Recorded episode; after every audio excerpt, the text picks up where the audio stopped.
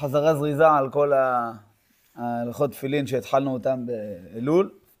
עכשיו נמשיך לסעיף י"א, שזה כבר עוד לא, עוד לא למדנו את זה, זה לא חזרה.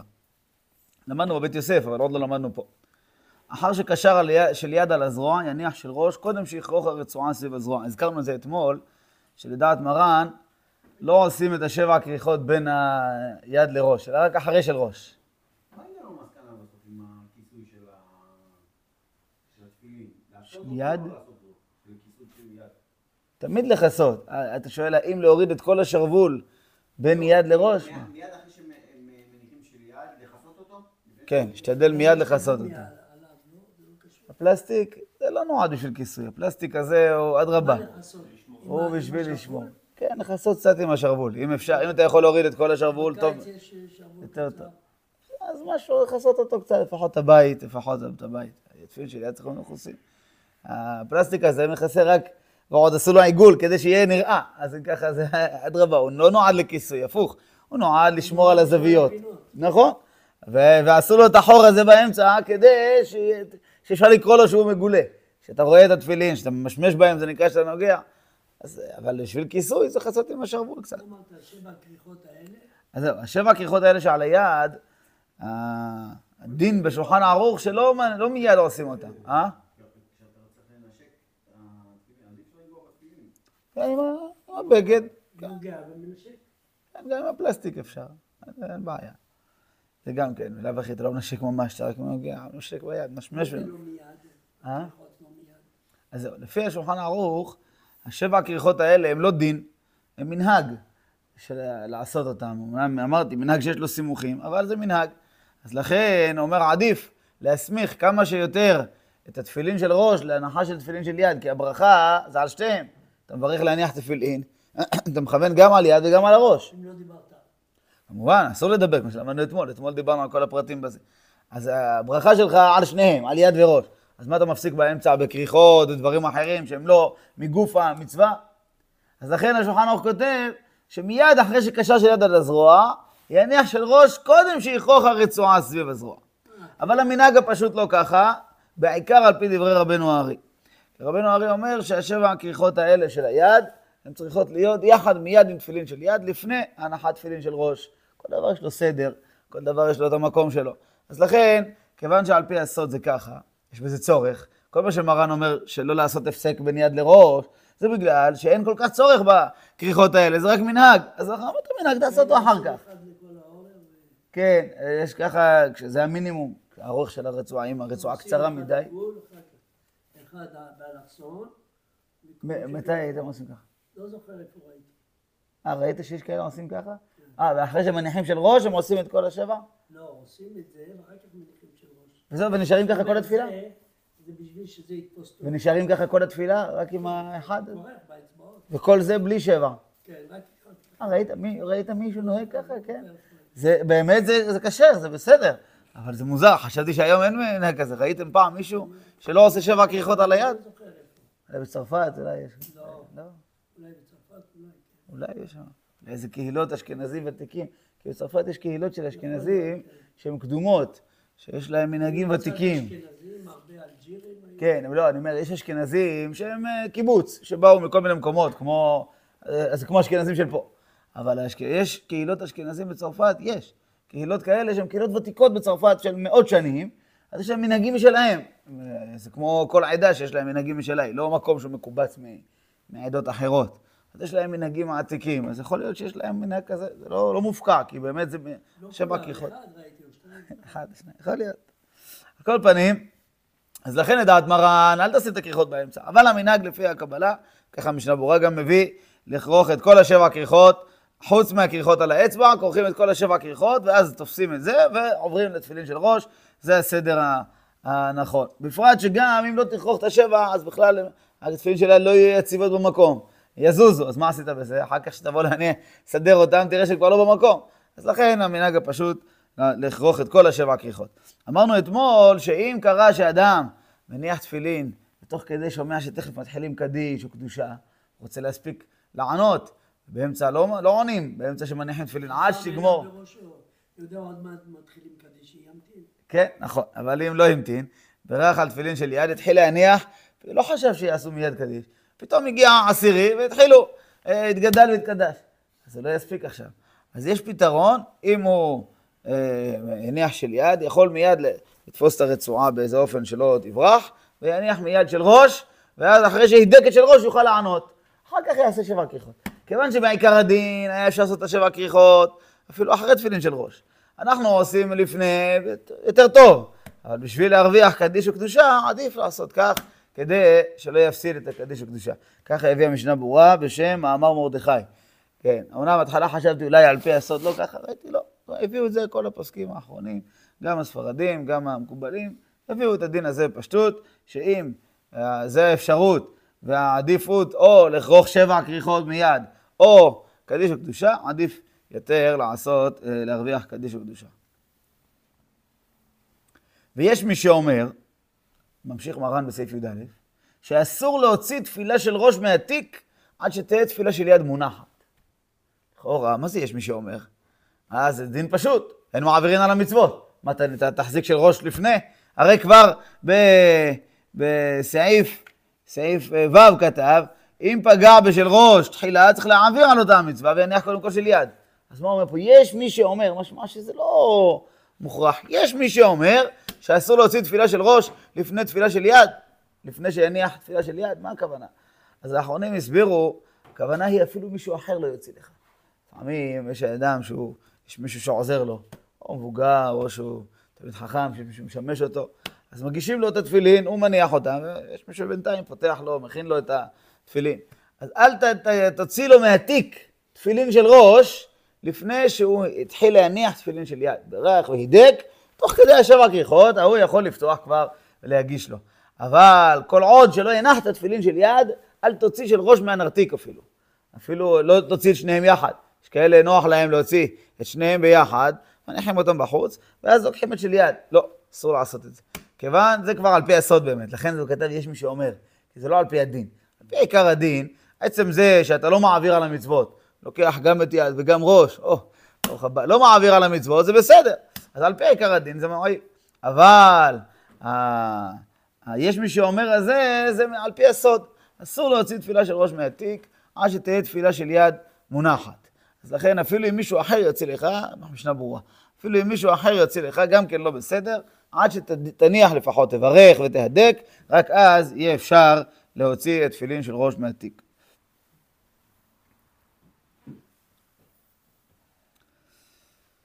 הגהה, ואף אם שניהם לפניו חוץ לתיק, לא יתקן לפתוח התפילה של ראש עד, עד אחר הנחה של יד. זאת אומרת, אפילו אם כבר שניהם בחוץ, אה, נגיד אה, אתה מניח תפילין של מישהו אחר, הוא השאיר לך אותם בחוץ, לא, לא הכניסו לנו לתיק. אל תיגע בתפילין של ראש לפני שגמרת להניח תפילין של יד. אפילו אם אתה אומר, תוך כדי, מה הבעיה? אני אוחז את שניהם ביד, אני לא מעביר על המצוות. מחזיק את שניהם, פותח לשניהם את, ה, את הרצועות, לא. אל תיגע, אל תתקן ולא תיגע בתפילין של ראש, עד אחרי הנחה של יד, וגם זה יש בזה על פי היסוד, כדי שלא יהיה, אה, שלא יהיה נגיעה בראש לפני היד. פה אפילו יש יותר מזה.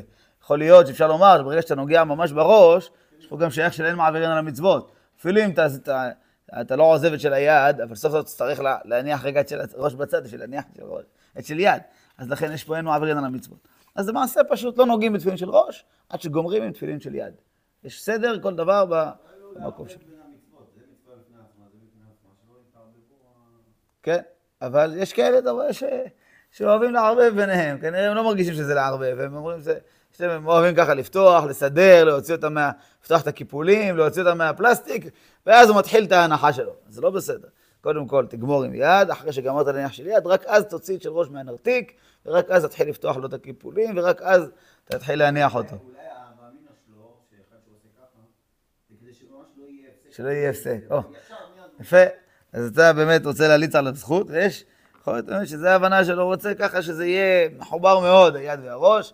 ולכן הם פותחים את כל הקשרים ואת כל ה...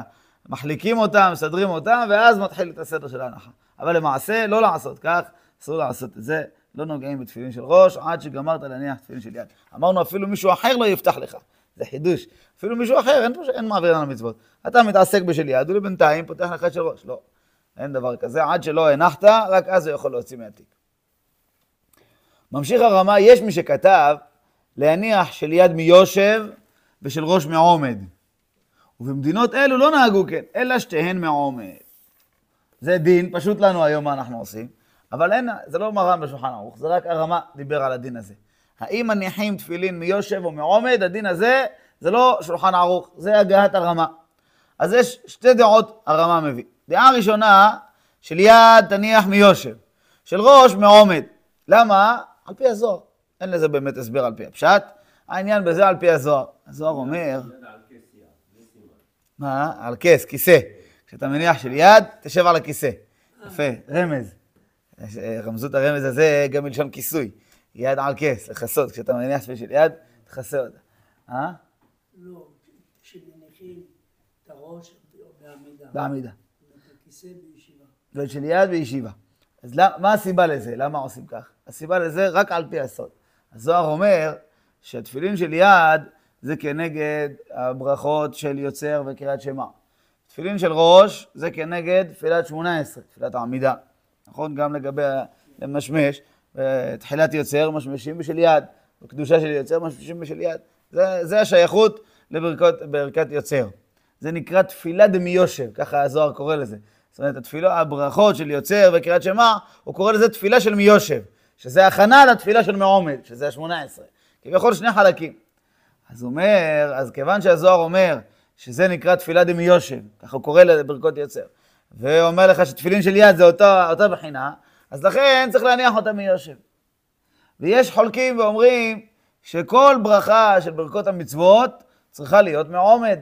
ראינו, דיברנו על זה בתחילת הלכות ציצית, שם הטור בשולחן ערוך כתבו שיברך מעומד על הציצית, אז שם דיברנו על זה שיש כמה מצוות שהמצווה עצמה צריכה להיות מעומד, ויש מצוות שהמצווה מיושב, אבל הברכה משתדלים לעמוד. יש מנהג כזה שאנחנו נוהגים במגילת אסתר, כל המגילה, כולם יושבים. הברכות נוהגים לעמוד, לא כולם, אה? זה סימן למצוות שצריכים. העצלן שקם. זה המצוות שגם המצווה עצמה צריכה להיות מעומד. הלל וספירת העומר וכולי, שגם הקיום של המצווה צריך להיות מעומד. אבל יש מצוות אחרות שהקיום של המצווה יכול להיות מיושב. אבל הברכה צריכה להיות מעומד, דרך כבוד לברכות המצוות. ברכות הנהנין, אף אחד לא יגיד לך לעמוד. אתה רוצה לברך על תפוח? לא. אבל אשר קדשנו במצוותיו, זה מה שצריך לעמוד בו. למעשה אנחנו לא עומדים בכל ברכות המצוות. אבל יש הרבה ברכות. אני מסביר את השיטה, שתי שיטות. הסברתי התחלה שיטה אחת, אני מסביר את השיטה השנייה. יש לך פרי, לא, לא, לא, ברכות המצוות בלבד. מדבר, פרי, מה יותר טוב, לברך עליו בעמידה או בישיבה? בישיבה. לא מצאנו שום הבדל, אז לכאורה ישיבה, יש בזה ריכוז יותר. אין הבדל, הכוונה היא בעצירה. אשר יצר בעמידה, לא הכוונה היא... אשר יצר בעמידה, לא בשביל לעמוד, בשביל לעצור, שתהיה מרוכז. הנה חינמי, יש לך כיסא, תשב עליו ותתרכז יותר טוב, ודאי שעדיף. נכון מאוד, נכון מאוד. לי פרי, ודאי, יש לך כיסא, תברך בצורה מתונה, יותר גם עניין של דרך ארץ, שאכילה. מבחינת עמידה זה יותר כבוד. אה? לא, אני ראיתי אבא שיהיה בריא מדקדק מאוד, שאמר, לוקח כוס מים, שאמר, עכשיו, יש בזה עניין, כי זה בחינה שקשורה לציצית, וכמו שהציצית צריכה להיות מעומד. אבא לוקח כוס מים, מתיישב, מברך ושותה. אף פעם לא ראיתי אותו מברך ושותה מעומד. תמיד יושב. ככה, באמת, כתוב על רבנו ארי. אבל? כן, אז שמה באמת, יש מצד אחד הקידוש שאנחנו עושים בעומד, קידוש של הלילה. שתייה בישיבה. אבל זהו, השתייה רוצים לעשות בישיבה, יש בזה עניין, גם עניין של דרך ארץ, ויש, אה, כתבו בזה עניין. מצד שני, השתייה צריכה להיות מעומד. אז אה, פה במקרה כזה יש קצת פקפוק. יש אומרים, מה תעשה הפסק? ברכת מעומד, תשב ותשתה, זה כמו הפסק. אבל סוף סוף, אה, יש אומרים לשתות מיושב, בן איש חי כתב לשתות מיושב. איך אתה עושה? מב- את הקידוש עומד, מתיישב ושותה. כן, ככה בן איש חי כתב, זה טוב מאוד. אבל אנחנו עושים משהו באמצע, ראש הישיבה אומר, יותר טוב בשביל לחשוש לכל הדעות, גמרת את הקידוש, תטעם משהו קטן, לגימה קטנה. ממש טעימה, לא לשתות אה, מלוא לוגמיו, טעימה. ואז תשב ותשתה מלוא לוגמיו או רביעית, מה מה שאתה נוהג זה בסדר. אז זה בשביל שמצד אחד תעשה טעימה, הברכה חלה. עכשיו תניח את הכוס, אתה יכול גם לנגב את היד אם נשפך לך יד, לא נורא, הברכה חלה. אז תשב ותשתה במתינות את המלוא לוגמיו, שזה המצווה של הקידוש. לשתות לפחות מלוא לוגמיו זה חיוב בקידוש. אז זה דוגמה לברכה שאתה מברך מעומד ואתה יושב כדי לשתות.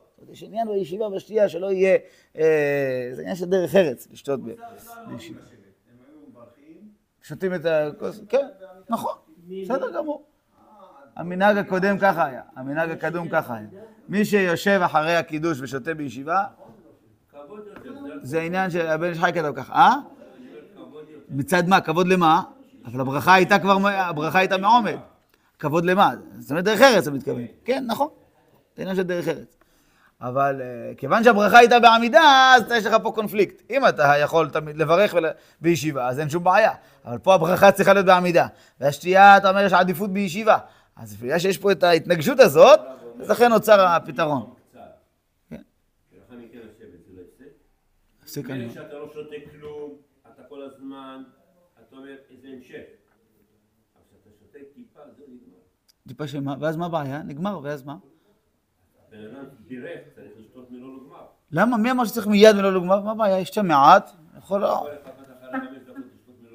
חמש דקות מלא יש פה איזה כבר הסחת דעת, אבל אם אה, דיבר מילה ולא שתה עד המילה לגמר, אין בעיה. אין בעיה. לכתחילה לא כדאי לדבר. יש איזה ויכוח.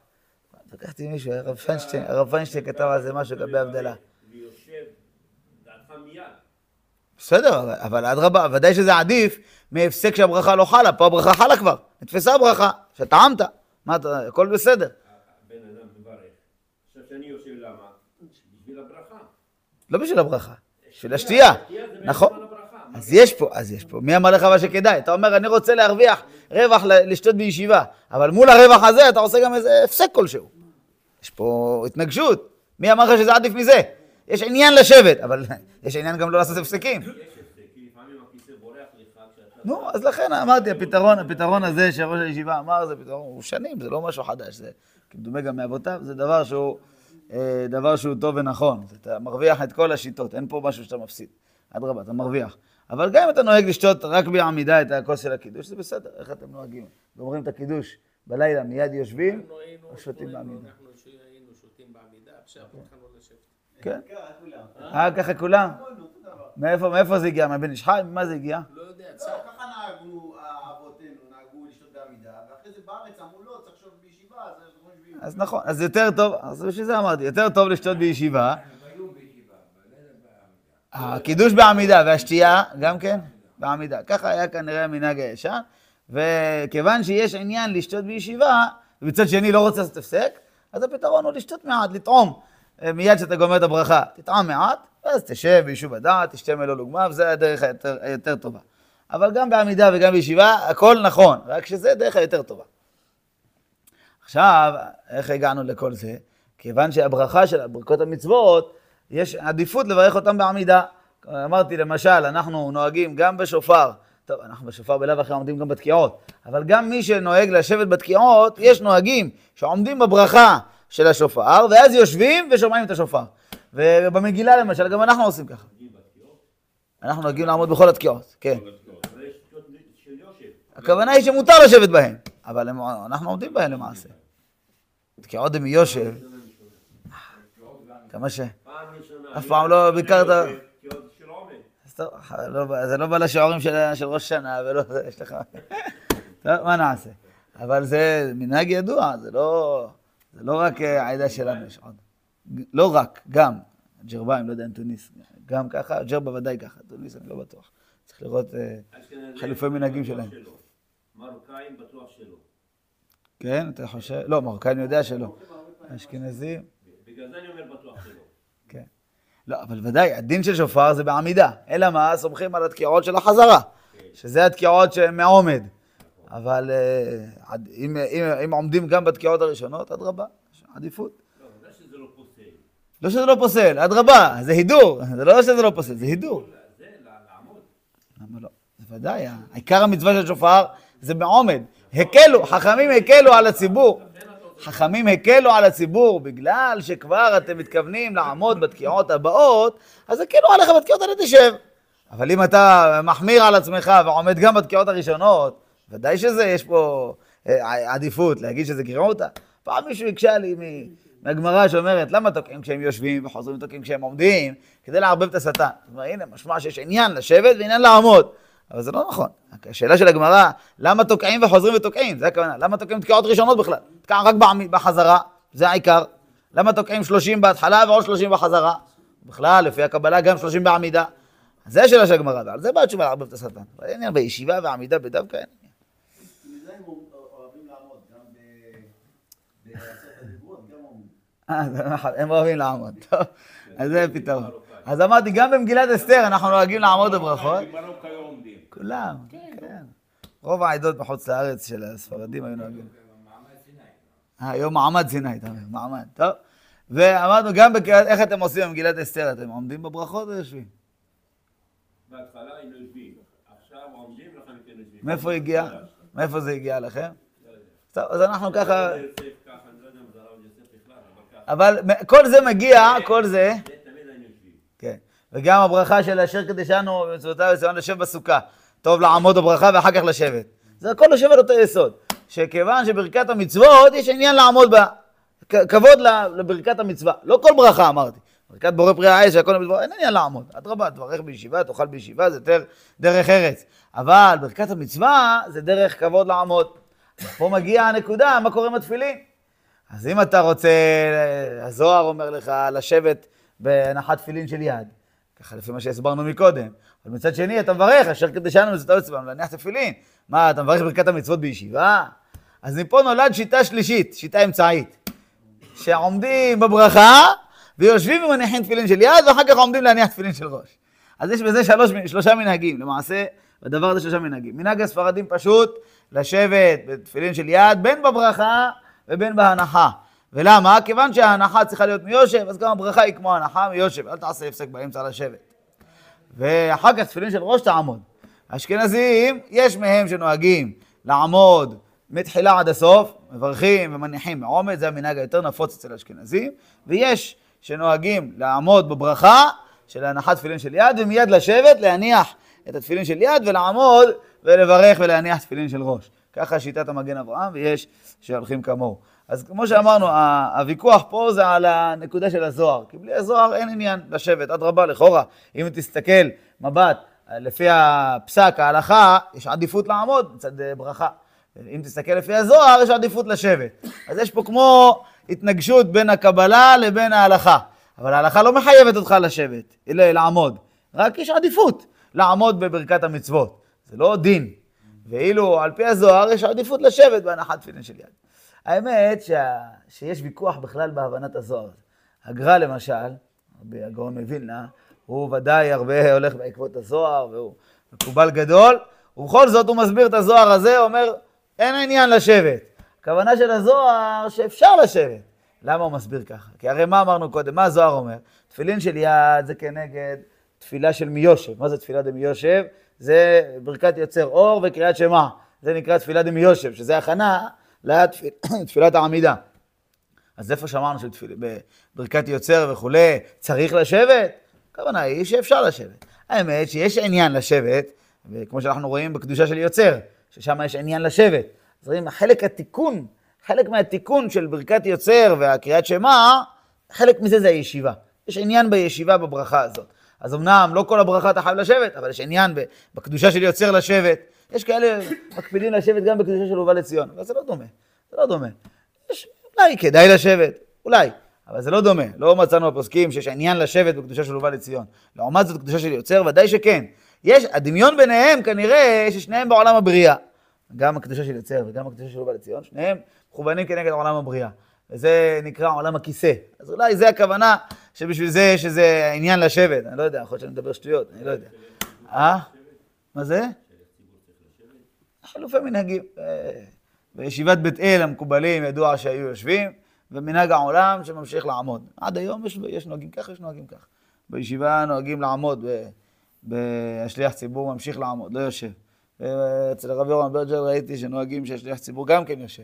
אז יש בכל מקום, הולכים בזה לפי מנהגו. אבל זה דווקא קדושת יוצר. קדושת טובה לציון זה לא...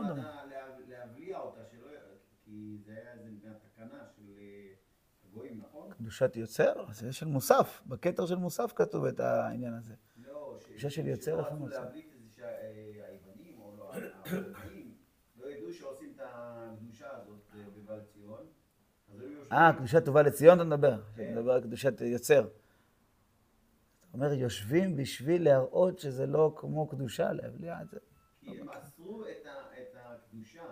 כן, כן, נכון, הקדושה דה סדרה נתקנה במקורה בגלל גזרה. אבל זה לא הקדושה של יוצר, קדושה טובה לציון, כמו שאמרת, כן.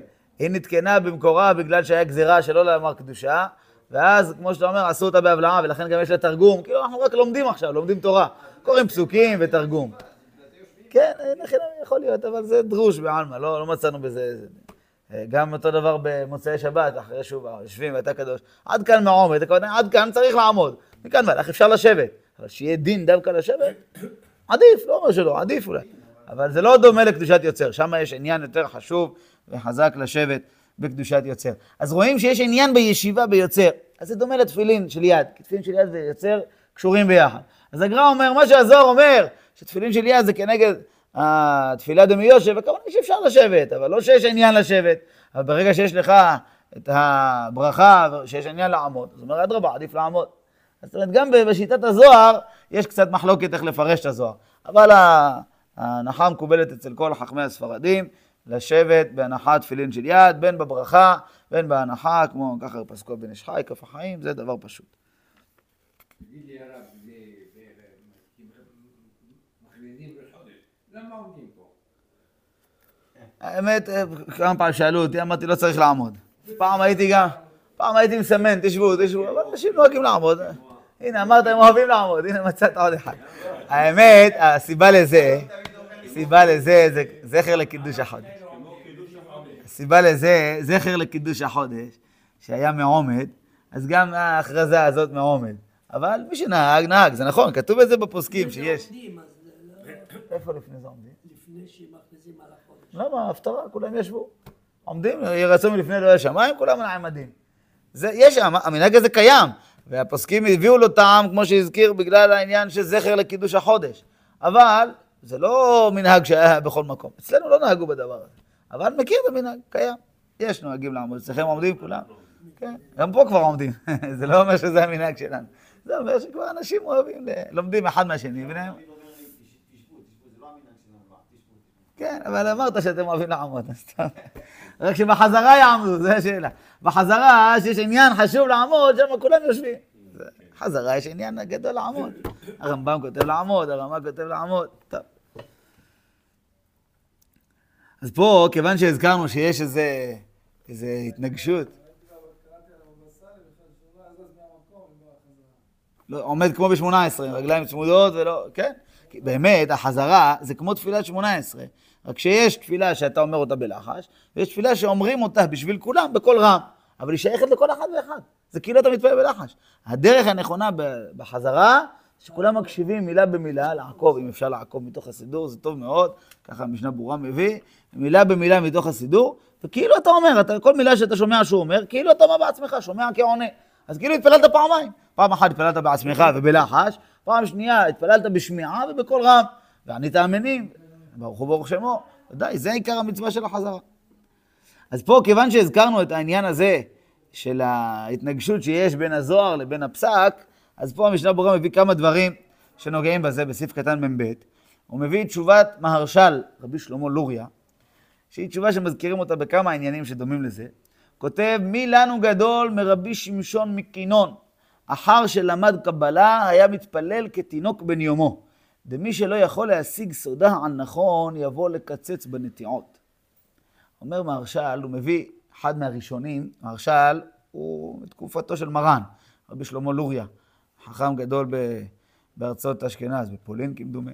אז הוא אה, הביא תשובה של רבי שמשון מקינון, שהוא אחד מהראשונים לפני 750 שנה, יש לו ספר אה, כרתות, שזה ספר של כללים על, על הש"ס ועל הפסיקה, והוא כותב שמה שהוא למד את הקבלה, הוא היה מקובלים, אז אמנם זה היה. הרבה לפני הארי, אז היה מעט מקובלים. היו, לא כולם היו, האמת, יודעים את הדברים בצורה מדויקת. הרמב"ן כתוב עליו, רבי חיים ויטל כתב שהרמב"ן, רבי משה בר נחמן, הוא סוף המקובלים האמיתיים, עד רבנו הארי. בין הרמב"ן לרבנו הארי יש אה, 200 שנה, אז, כן, אפילו יותר, 250 ויותר, כן, קרוב ל-300 שנה יש ביניהם. אז אומר, הרמב"ן הוא האחרון שידע את הקבלה האמיתית, שידע את כל העניינים שיש שם. אחר כך, המקובלים שהיו אחרי הרמב"ן, הדברים היו מעורבבים, לא ידעו את הדברים בצורה נכונה, והיה הרבה טעויות, וחסר להם הקדמות, אז אם ככה אתה לא יכול, יש דברים שאתה לא יכול להבין בלי שיגידו לך אותם. למה זה נקרא קבלה? שאתה מקבל ממישהו אחר, זה לא דברים שאתה יכול להבין אותם מדעתך, בשום אופן. עד שהגיע רבנו ארי, ומשם הדברים חזרו להיות מסודרים למי שהולך בעקבות רבנו ארי. לפני כן היה בלבול גדול. אז רבי שמשון מקינון הוא מתקופה קדומה, והוא למד את הקבלה, אומר, ובכל זאת, כשהיה מתפלל, שום כוונות, לא ספירות ולא עניינים ולא ייחודים. מתפלל כתינוק בן יומו. אתה חונה לאדם דעת, השיבנו אבינו לתורתך, לא מכוון שום כוונות אחרות. זה תמיד, את המשפט הזה של רבי שמשון מקינון, רגילים תמיד לצטט, אלה שמתנגדים קצת ל- לכוונות והקבלה, רגילים לצטט את זה.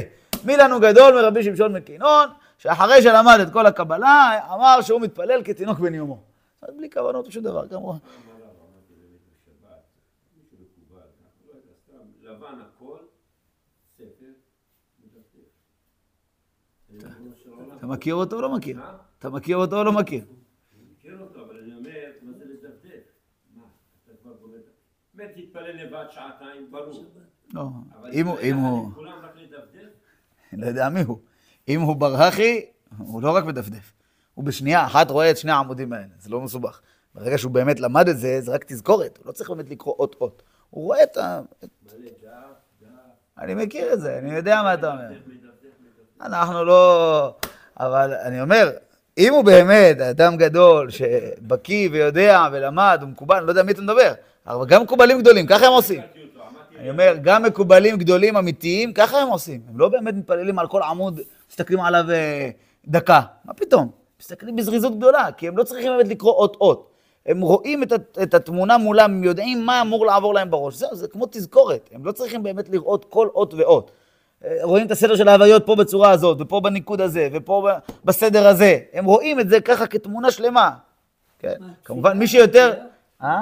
תפילה בתפילה. כן, לא, מכוונים, אבל הם מכוונים עוד יותר בעומק, מכוונים שכל מילה ומילה יש לה, אתה, אנחנו, ש... נכון, לוקח זמן, אבל הוא אומר, הוא רואה אותו מדפדף ככה. ככה מדפדף. אז זה נראה כמו בדיחה, כאילו, כבר תיקח סידור רגיל. אבל זה לא נכון, יש כאלה שעושים את זה בשביל שתשמע את הדפדופים שלהם. אז זה באמת הרחק. אבל אלה שאמיתיים, הם, הם גם מדפדפים, לא לאט, הם מדפדפים מהר, אבל הם, הם רואים את עיקרי הדברים. לא צריך, לא כל... כן, גם לא, צריך לדעת שגם בכוונות, יש כוונות יותר עיקריות ויש כוונות פחות עיקריות. אז הוא יודע מה יותר עיקרי בכל עמוד, בכל... אה, מסתכל על הדברים העיקריים. ככל, שוב, ככל שהוא יותר גדול, אה, זה יותר זריז. זה יותר זריז, זה ברור. ידוע על רבנו ארי, על הבעל שם טוב, שהם היו מתפללים עם הציבור, גומרים כמו כולם, עם כל הכוונות. ודאי שהכוונות שלהם זה פי כמה וכמה לאין שיעור מהמקובלים של היום, כן? כי מה שיש לנו היום זה שיריים, אין הכל. אז ככה, ככל שהאדם יותר...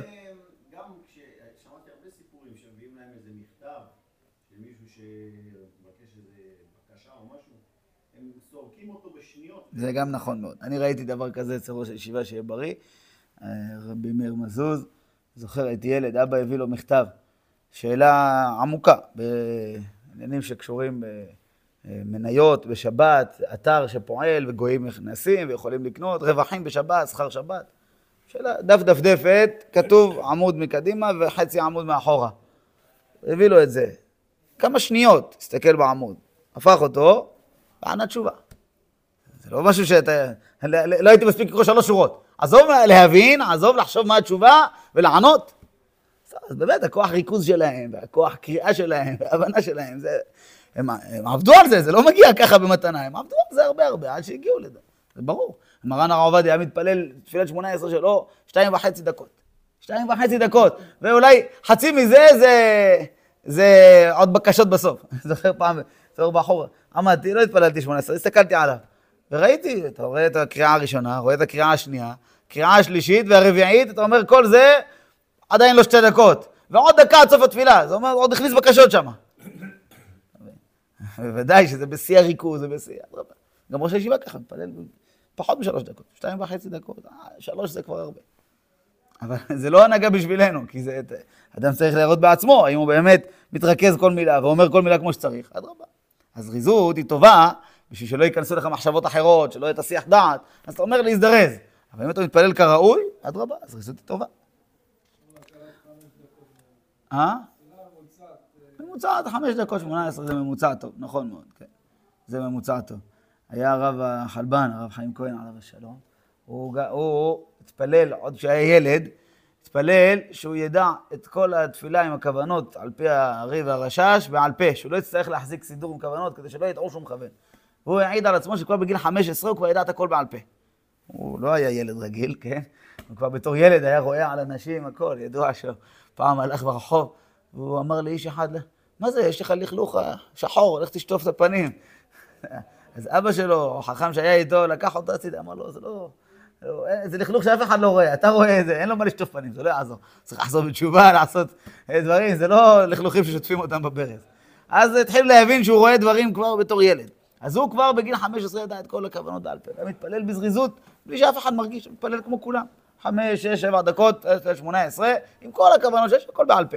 אז ככל שאדם יותר מהר, יותר גבוה, יותר למד, אז באמת זה בזריזות גדולה מאוד.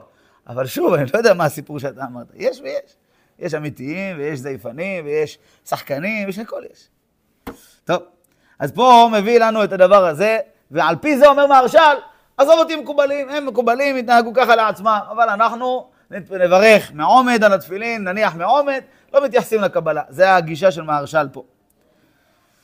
ולכן, אומר המשנה ברורה, בפרט שהוא מוסיף את הגר"א, שאפילו לפי הזוהר, מותר להניח תפילין של יד בעמידה, על כן אין לזוז מהמנהג, אז לכן המשנה ברורה פוסק, שלהניח תפילין של יד מעומד. אבל אנחנו הספרדים הולכים בזה על פי הקבלה, ומניחים תפילין של יד מיושב. ממשיך המשנה ברורה, כתב הכנסת הגדולה בכללי הפוסקים. כל דבר שבעלי הקבלה והזוהר חולקים עם הגמרא והפוסקים, הלך אחר הגמרא והפוסקים. תדע כלל, אם יש מחלוקת בין הקבלה והזוהר לבין הגמרא והפוסקים, אומר לך הכנסת הגדולה, תלך בזה אחרי הגמרא והפוסקים. זה הדברים המקובלים. הכלל הזה, יש קצת מתווכחים בו. יש רוצים לומר שבאמת אין מחלוקות בין הגמרא לזוהר וה- והקבלה, אלא או את זה לא הבנת טוב או את זה לא הבנת טוב. אם תעמיק, אתה תצליח לחבר בין השיטות. יש גישה כזאת. ויש אומרים שאם זה בזוהר, אז יש לזה תוקף יותר חזק. צריכים לקבל את זה. ואם זה בשאר ספרי הקבלה, זה לא דומה, זה לא אותה דרגה. יש עוד חילוק נוסף, תלוי מול מי הזוהר מתנגש. אם הוא מתנגש מול הגמרא, זה משהו אחר. יש כאלה אומרים, הרי גם רבי שמעון בגמרא לא תמיד הלכה כמותו.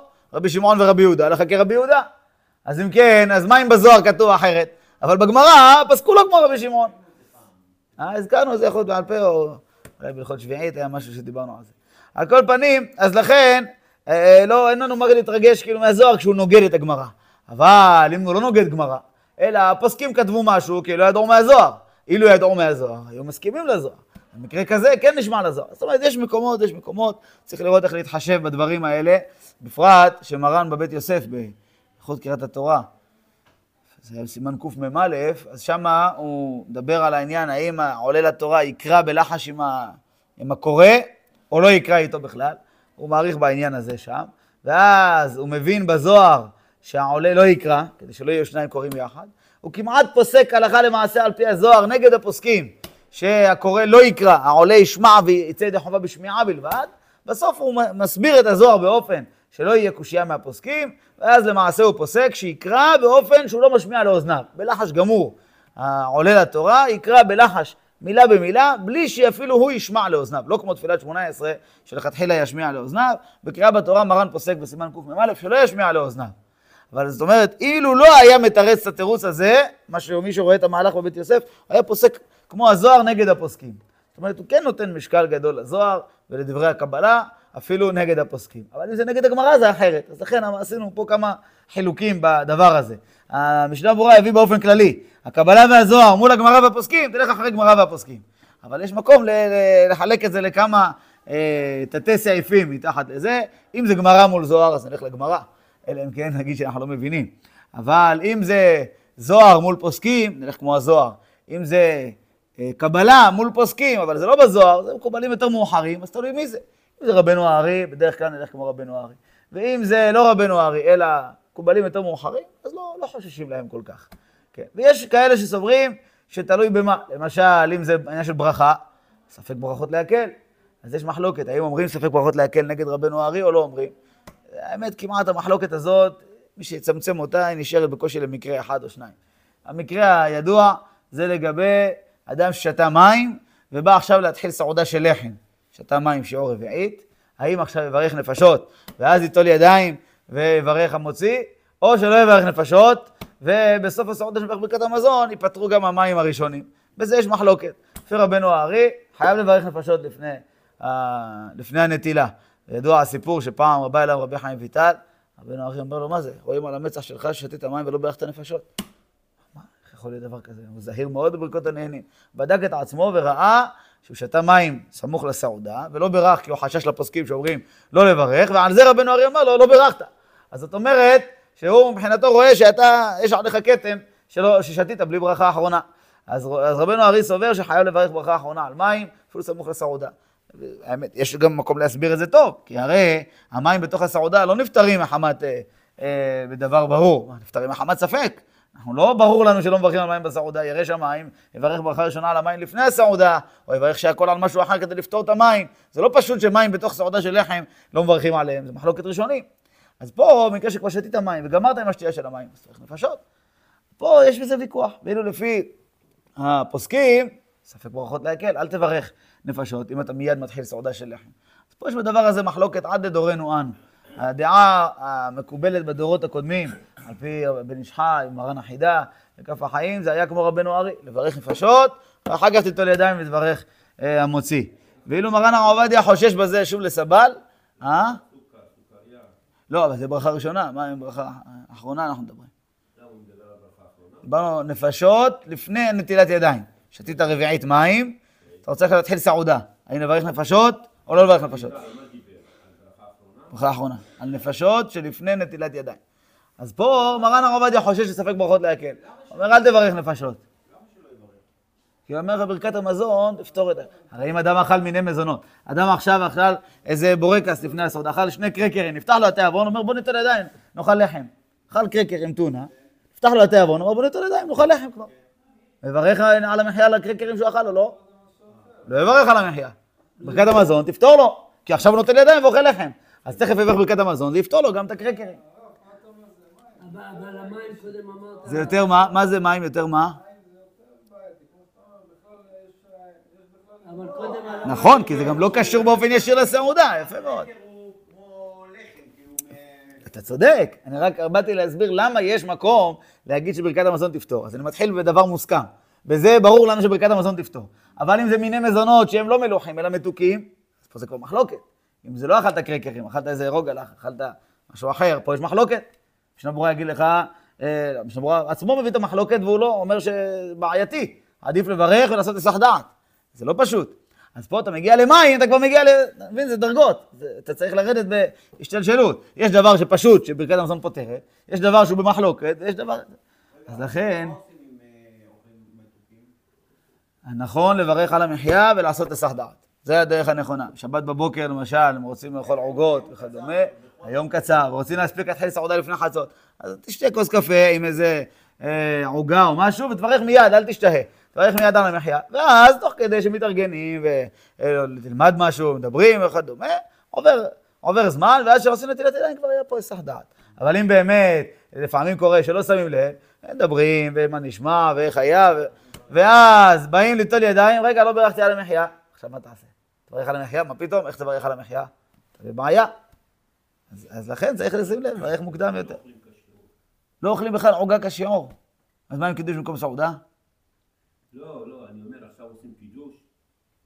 יש אנשים במרוקו הם נוהגים לטעום. אה, זה, זה משהו אחר, זה לא, אבל עושים תכף את הסעודה. אני מדבר שיש... שיאכל. אז שמה אדרבה, נכון? זה אותה נקודה, יפה מאוד, זו אותה מחלוקת. שמה, אם זה באמת אה, ירקות וסלטים, שזה מתוך הסעודה, זה יותר פשוט. עדיין, עדיף לזהר לכתחילה, וזה יותר פשוט. אבל אם אוכל דברים שהם לא מחמת הסעודה, שלא מגררים תאוות האכילה, זה, זה לא קשור. כן, של להרוויח. אבל איך אומרים הרב יוסף ולעשיף? כן, עדיף ככה. טוב, אז לכן, אז זה, זה כמעט המחלוקת היחידה שיש אפשר לומר כמעט, ממש, המחלוקת היחידה שיש, אה, שהיא נגזרת מהכלל. האם אומרים ספק ברכות להקל נגד רבנו הארי או לא? זה, זה המחלוקת היחידה שיש. יש פה כלל שלם, כאילו זה משליך על כל העולם, זה משליך באמת רק על מחלוקת אחת.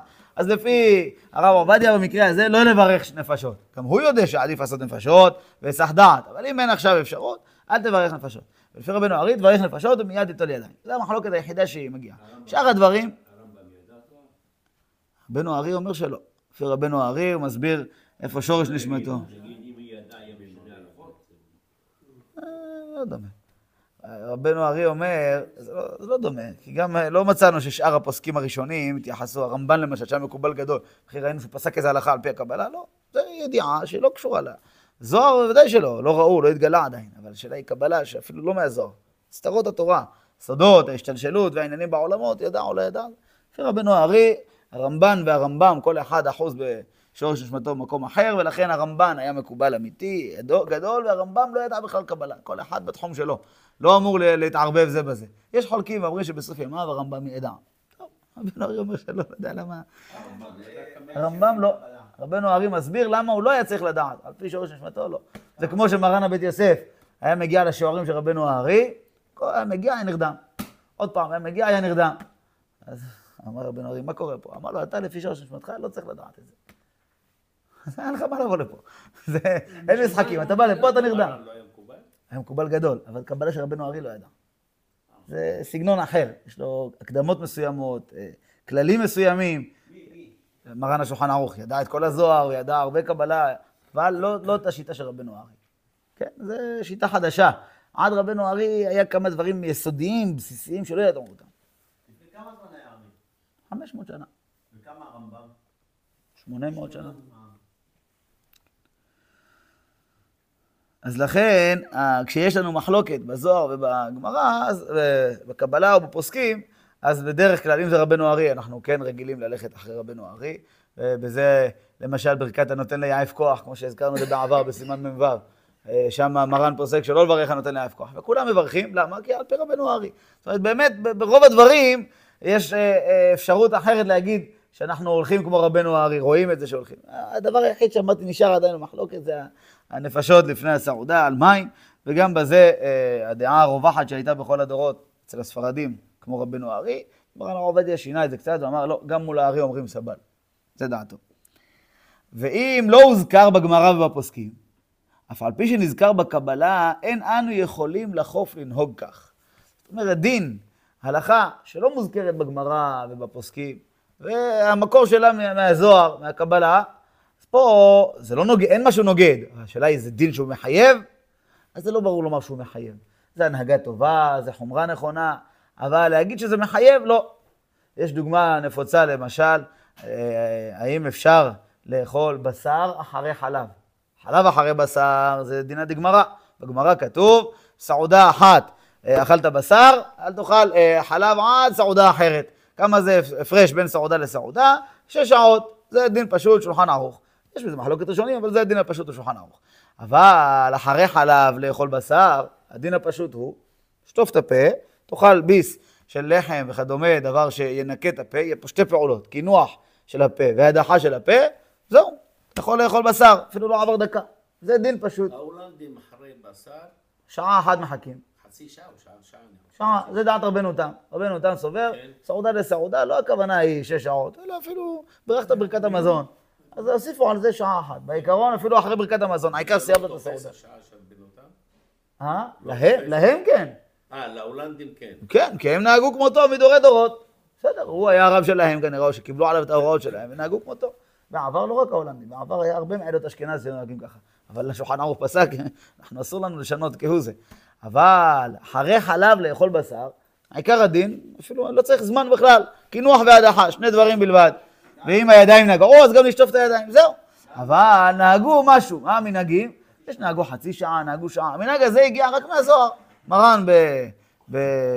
באורח חיים, לא בהלכות בשר וחלב, בהלכות סעודה, בקע"ג בבית יוסף, מביא את הזוהר פרשת משפטים, על הפסוק ותבשל גדי בחלב אמו, אומר מי שאוכל אה, בשר וחלב בשעה אחת או בסעודה אחת, אפילו לא משנה מי אחרי מי, בשעה אחת או בסעודה אחת, אז רואים איזה גדי בקולפוי, ככה כתוב שמה, שבסימניו, שבמצח שלו, ו-40 יום, ויש שם איזה נזקים שיכולים לגרם מזה. אז לכן העולם נזהרו, אבל לא כולם קיבלו את החומרה הזאת עליהם. יש קיבלו את החומרה, ויש שלא קיבלו. זה לא יכול להיות דין מחייב. זה יכול להיות הנהגה טובה, זה יכול להיות חומרה טובה, אבל כל עוד שזה דין שהוא לא בגמרא ובפוסקים, אלא בזוהר, אז נכון, מרן הבית יוסף הביא את זה לבית יוסף שלו, אבל המקור שלו, מה? הזוהר. אז לכן זה לא יכול להיות דין מחייב שהופך להיות דין לכל ישראל, אלא זה הופך להיות הנהגה נכונה. דומה לזה, ללכת בבוקר, אדם שקם מהשינה בבוקר, ללכת לפני נטילת ידיים. בזוהר כתוב, חומרה גדולה מאוד למי שהולך אה, ארבע אמות בלי נטילת ידיים. אבל זה לא בגמרא, בגמרא כתוב שצריך לטול ידיים, יש רוח רעה, לא כתוב שאסור ללכת ארבע אמות בלי נטילת ידיים, זה כתוב בזוהר, בזוהר יש על זה מילים חריפות, אבל זה רק בזוהר. אז לכן, נזהרים בדבר הזה, אבל להגיד שזה איסור, משתדלים. אז יש מה, עושים חסידות, שמים כלי מתחת המיטה, זה חומרה, זה לא דין. יש כאלה שעושים פחות פחות מ-400, זה המנהג היותר רווח, הולכים פחות פחות מ-400. כן, אבל זה נגד מרן החידה. זה שיטה של הרב בית עובד, כתב שעדיף לרוץ כדי לא להשרות עליו. כשהגיע אה, ספר בית עובד, סידור בית עובד לג'רבה, אז ראו את הפסיקה שלו נגד מרן החידה, אמרו, מי ישמע לו? אחרי שמרן החידה פסק פחות פחות מ-400, אתה רוצה לשנות ולהגיד עדיף לרוץ, אתה רוצה לחלוק עליו, מי ישמע לו? ככה התבטאו. רבי חלפון וחבריו שהיו אז, רבי זקן, לא זוכר מי שהתבטא ככה, מי ישמע לו? זה היה ביטוי, לכן ביטוי שזוכרים אותו. אז לכן המנהג הרווח יותר, ללכת פחות פחות מ-400. אבל אם זה היה דין בגמרא, זה לא אותו דבר. אז לכן, מה שעכשיו אומר פה, הכללים אומרים שאם הקבלה חולק עם, ה, עם הגמרא, או אפילו אם לא חולק, אבל דבר שלא הוזכר בגמרא, זה לא יכול להיות דין מחייב, אלא זה עניין של חומרה, שכדאי וטוב ונכון, אבל זה לא יכול להיות דבר שהוא מחייב. מסיים המשנה ברורה, כל זה ציטוט מהכללים של הכנסת הגדולה, בעקבות התפילין של יד. ודין שאינו מוזכר בהפך בש"ס הפוסקים, יש ללך אחר דברי קבלה, וגם במקום שיש פלוגתא בין הפוסקים, דברי קבלה יכריעו. מקום שיש מחלוקת בין הפוסקים, אז פה, ויש, המקובלים עומדים בצד אחד, אז זה משקל לשיטה הזאת. לולא דברי המקובלים, לא היינו יודעים איך להכריע בין הפוסקים, או שאולי אפילו היה מקום לנטות לצד אחד. אבל ברגע שיש לך מחלוקת בין הפוסקים, והמקובלים נמצאים בצד אחד, אז כן מתחשבים בדבר הזה. העניין הזה הוא לא, הוא לא מוחלט. באופן כללי אנחנו רואים, בדרך כלל, לא, לא דבר ברור, אבל בדרך כלל, שהחכמים המקובלים, זאת אומרת, אפילו שהיו פוסקים גדולים, אבל הם גם היו מקובלים גדולים, הם היו מאוד נותנים משקל גדול לקבלה, והיו מערבים את שיקולי הקבלה בשיקולי הפסק. ואילו חכמים אחרים שלא היו מקובלים, אולי למדו קצת, עברו, אין ספק, כל חכם לומד בספרים, אבל לא היו מקובלים, לא היה עיסוק שלהם בעניין הזה של הקבלה, אז בדרך כלל היה להם הסתייגות מזה, פחות. זה מובן, מטבע הדברים זה מובן. אז לכן, לאורך כל הדורות רואים את ההשפעה של הדבר הזה. אלה שהיו פוסקים שהם מקובלים, ההשפעה של הקבלה על הפסק שלהם היא תמידית. בכל הפסקים שיש אה, התייחסות בקבלה זה כך. יש, אה, אומרים, רבנו הארי, הלימוד שלו גם בגמרא היה גם על דרך הסוד. היה לומד בגמרא, לפי מה שמעיד רבי חיים ויטל, שישה דרכים לומד סוגיה על דרך הפשט, ואופן השביעי לומד אותו על דרך הסוד. כל סוגיה בגמרא, גם בשור תם ושור מועד. אה?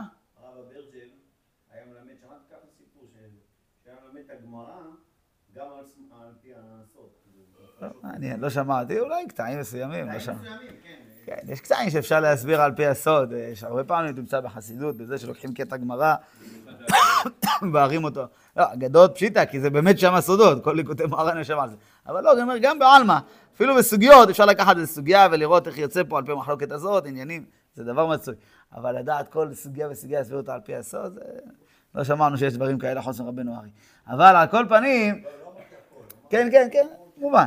על כל פנים, מה, ש, מה שיוצא, שלפעמים ככה העידו, שכשיש ויכוח בראשונים, בדעת, אה, בהבנת הגמרא, בדעת אביי, בדעת רבה, אז רבנו ארי מעל השמיים וירד. אומר לו, אביי נגלה אליו, או רבה נגלה אליו. הוא אומר לו את ההבנה הנכונה. אז אם ככה, מה שייך כל כך להגיד, אה, לא בשמיים היא או משהו? הפוסקים פה מתווכחים בהבנת הגמרא.